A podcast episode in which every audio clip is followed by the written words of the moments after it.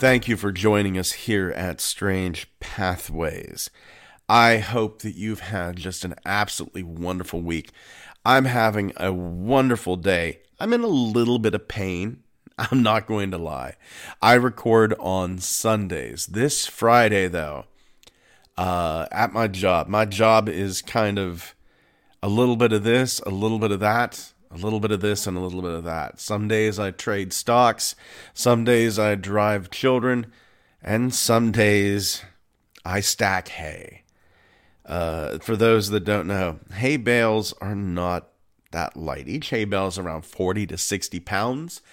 And uh, my boss, he has horses. It's getting close to winter here in Pennsylvania. So it was important to get some hay for them to eat throughout the winter. Um, so we loaded up 96 bales of hay. And then we drove a trailer with 96 bales of hay. And then 15 of them fell off the trailer and had to be thrown back on. And then they had to be lifted into the attic of a barn and placed and stacked. Hay is not gentle to human skin. I have tiny little scrapes and puncture marks all over my arms, my legs, and my muscles are just starting to recover. But honest day's work, honest day's pay. I've got a job.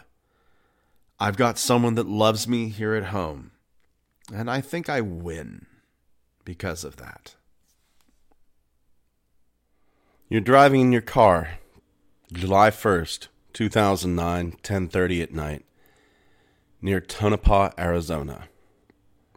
There've been a lot of UFO sightings, a lot of alien sightings. There are rumors of a deep underground military base nearby. One thing you know for certain, one thing that you know is true, is that you're very, very near the Palo Verde Nuclear Generating Station, the largest nuclear power plant in the country. You look up, you see a very large triangle shaped UFO. You're on this dirt road and there's this bright flashing light. You've heard rumors too. People that live in this area have been chased in their cars. They see these strange objects on a regular basis. Your girlfriend starts crying, tells you to turn around. You get to within two or three hundred yards of the light, and you look up and it's triangular in shape. It has windows all around it. It is the size of three football fields, three stories tall, and only 30 feet off the ground. You flash your high beams at it, and it flashes back in the same sequence of flashes. Your friend James, he gets out of the car and he walks closer. As you and your friends look, you can see these small, big headed aliens staring out of the windows of the craft looking at you. And then, seven to nine foot tall aliens join them. Some of the windows you can see through, some are dark, but then the dark windows clear up one by one, and you can see more and more aliens looking out at you. Your friend James, he's taping the entire time. You're terrified. You're excited. You and your friends walk closer, but you have to stop because the heat coming from the craft is so intense. The craft hovers and then lands. A large panel at the bottom of the craft opens, and these two aliens proceed to walk out. You're terrified. You, you can't move. You can't talk. You're frozen in the spot. You try to scream, you try to run. Nothing. You're paralyzed with fear. Two of your friends who stayed in the car are honking the horn, screaming for you to come back, but you can't move. The aliens walk up to within 20 feet of you. One of them is very thin, tall, eight or nine feet. The other is three or four feet tall. A calmness washes over you. the aliens begin to speak to you telepathically. They say they're here to help humanity, that, that we would destroy our planet, and that a horrible event is coming soon. One of your friends asks if it's something like 9 11, and they said it was bigger and that it would come from the Middle East. You think to yourself, have I been in this situation before? And the tall alien hears your thoughts and repeats his name and says, Yes, you had been visited before when you were six years old in Deming, New Mexico. He had been in the desert playing, and they talked to him then, but you had blocked it out and it all suddenly comes back. They want you to warn people about global warming and what was to come if they didn't start taking care of the planet. Visions of disaster enter your heads, showing you what's to come. The tall alien holds your hand. None of your friends are scared any longer. They tell you that they would see you again soon and beg you to warn people about saving our planet. James is still recording. The aliens return to the craft, and in a blink of an eye, it's gone. Everyone feels weak, but everyone's able to make it back to the car.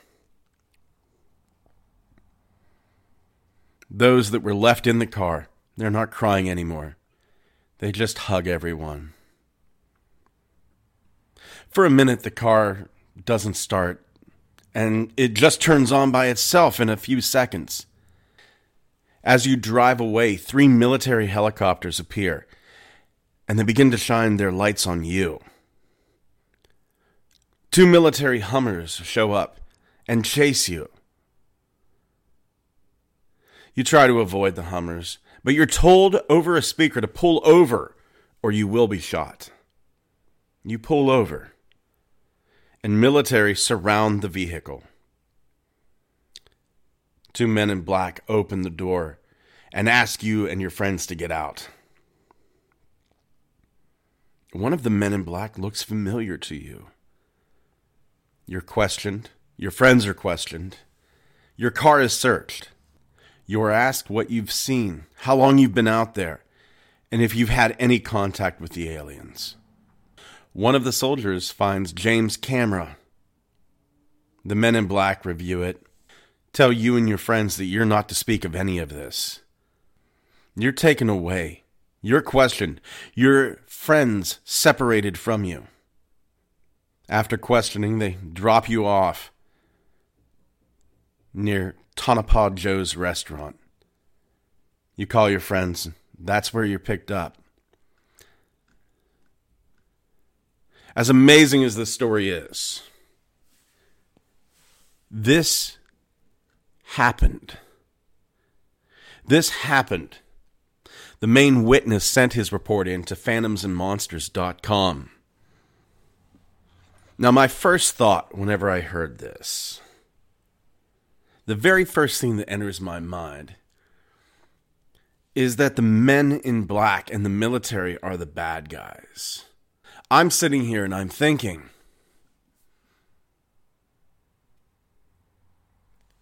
military, men in black, possibly in the pocket of big business. They don't want the world saved. They want things to go status quo because going green costs money. Very few businessmen want to change the way they do business. They would rather things stay status quo. But let's flip that. Let's say, let's say that the bad guys are the aliens, that the military, the men in black, they don't want this message getting out there. Why is that? Why would why would the aliens care if we have a pristine planet or not? The only reason I can think of besides the lovey dovey space brother reason. I wouldn't, if I was moving into a house, if I wanted to go and take a house away from somebody, I would want that house to be in the best possible condition before I move in.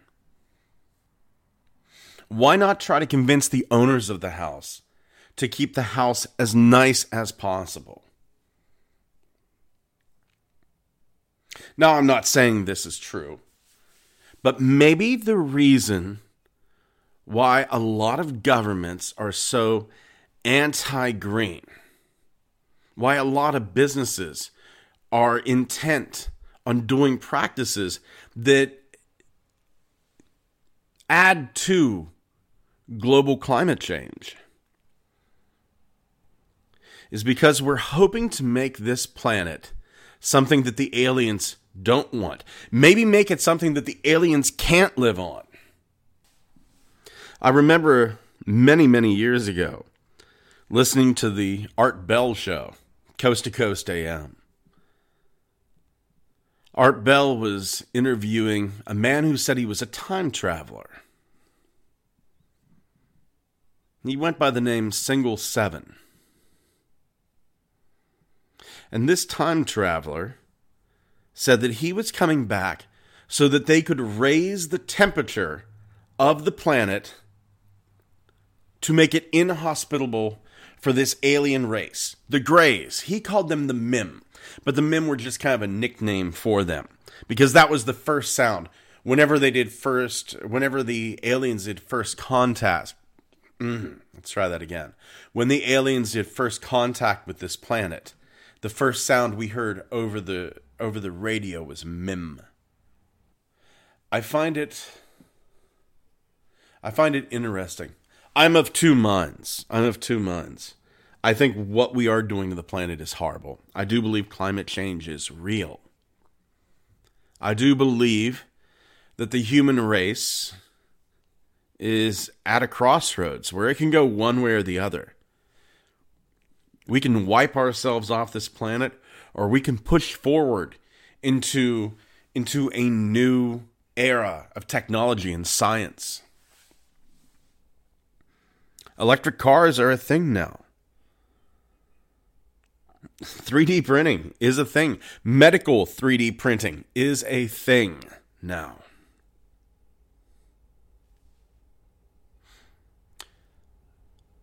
So if you ever find yourself face to face with aliens and they're telling you to spread the message that the world is in danger, maybe something to ask them is in danger for us or endangered for you? Our next tale comes from the same corner of the internet Lon Strickler's phantomsandmonsters.com. A pair of Virginia men sent an account to Lon Strickler. It had taken place several years ago. In their own words, the author says My cousin and I were out drinking and riding around, him driving, in a county bordering ours. We weren't extremely familiar with the county, but had been through it several times and have family there. I was about 19, and my cousin PJ was about 20. Nothing was out of the ordinary about that night, as we liked to drink and ride around back roads. Out of nowhere, we had to relieve ourselves and ended up coming upon this old country store. Here in rural Virginia, in a lot of places. It's not unusual for a common country store to look super old.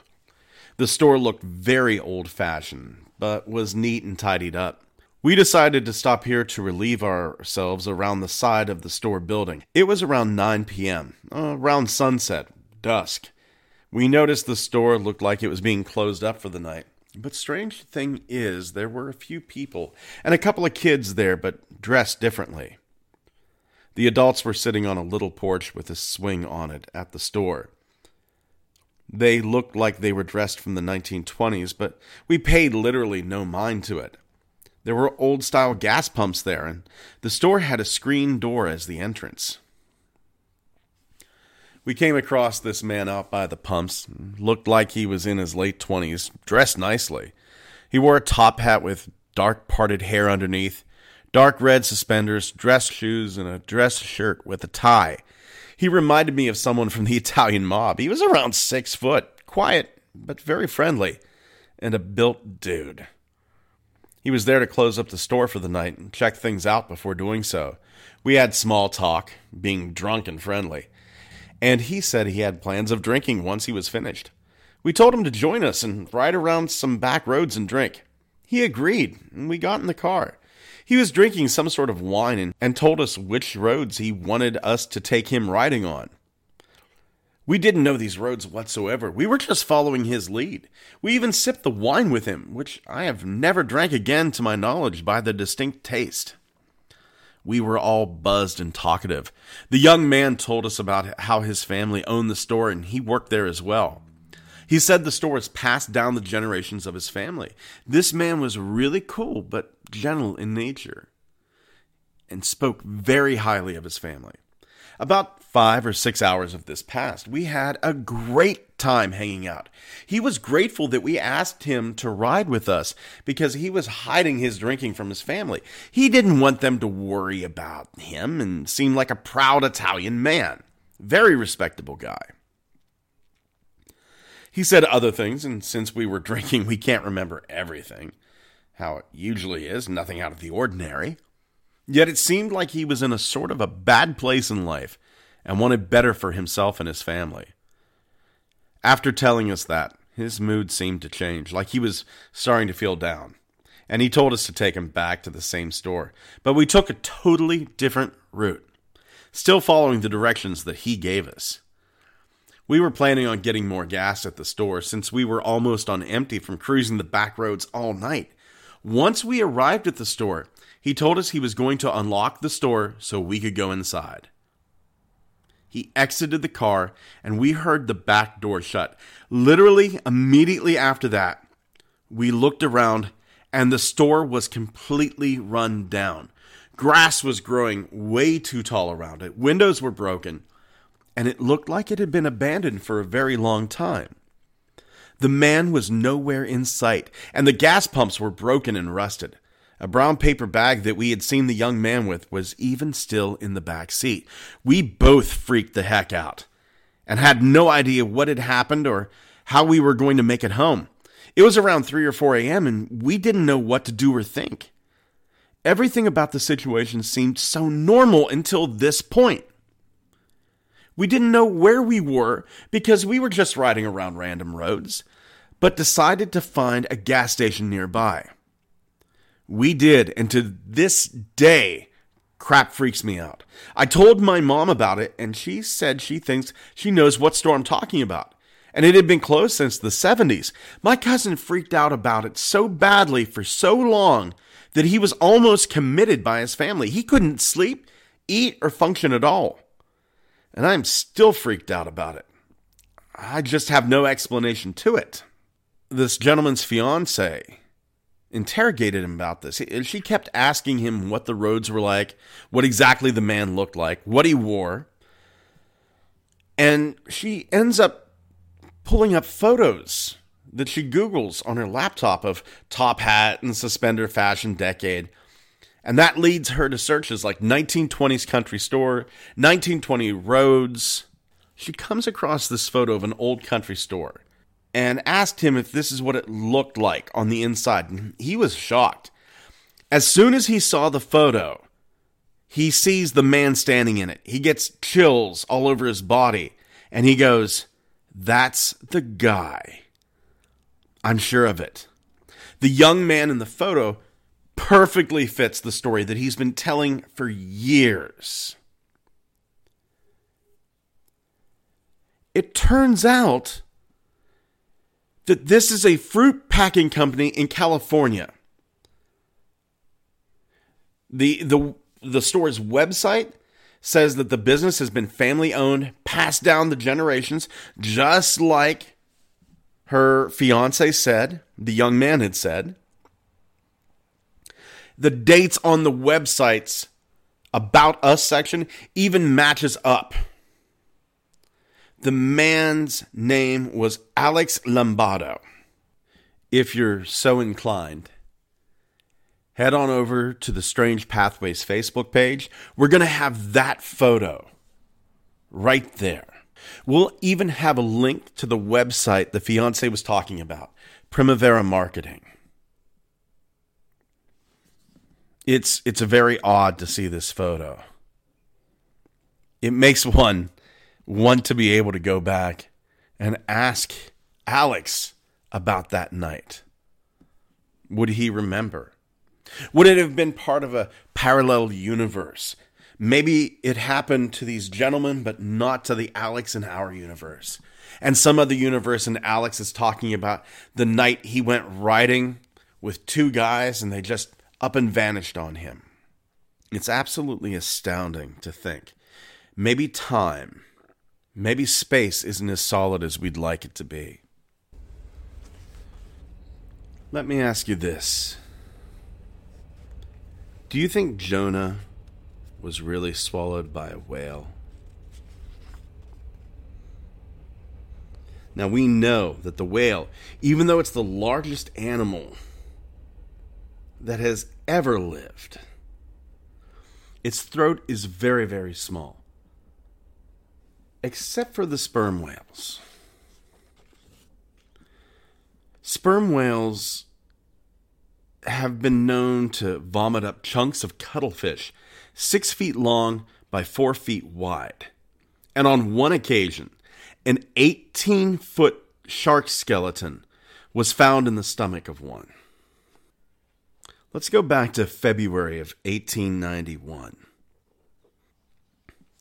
What you're about to hear is a verbatim translation of the report of the French scientist Monsieur de Parville in the Journal des Débats in 1914. In February 1891, the whaling ship Star of the East was in the vicinity of the Falkland Islands when the lookout sighted a large sperm whale three miles away.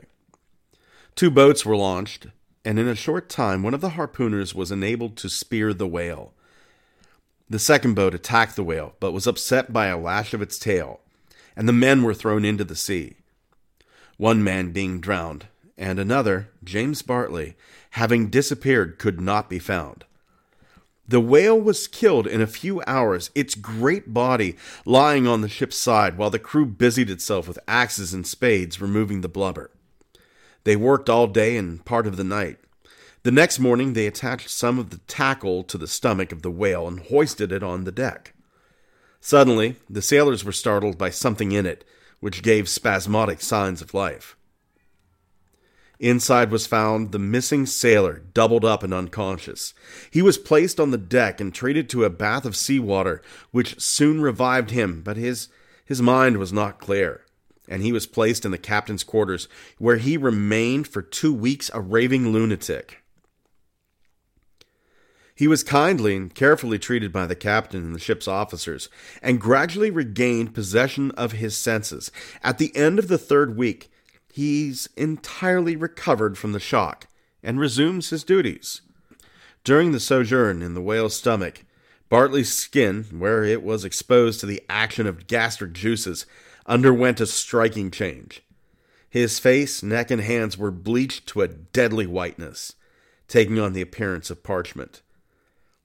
Bartley remembered the lash of the whale's tail, and, quote, then there was encompassed by great darkness, and he felt that he was slipping along a smooth passage that seemed to move and carry him forward. His hands came into contact with a yielding, slimy substance, which seemed to shrink from his touch. He could easily breathe, but the heat was terrible. It seemed to open the pores of his skin and draw out his vitality. The next he remembered, he was in the captain's cabin. While he recovered fully from his mental depression, his skin retained its ghastly pallor to the end and never recovered its natural appearance. Thank you for joining us again this week on Strange Pathways. Please head on over to the Facebook page. Check out some of the photos we have pertaining to the tales that you've heard today. While you're over there, go ahead, share with a couple of friends. Let them know how very, very cool, very, very nice this show is. Hopefully, I hope you do feel that way.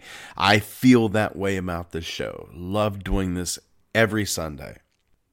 While you're at it, head on over to the YouTube page click like, hit subscribe, ring that little bell. It does something. I'm not sure what. Leave a comment. If you'd like to reach out to me, you can do so at strangepathwaysmail at gmail.com. Have a wonderful week. Take care of yourselves and each other.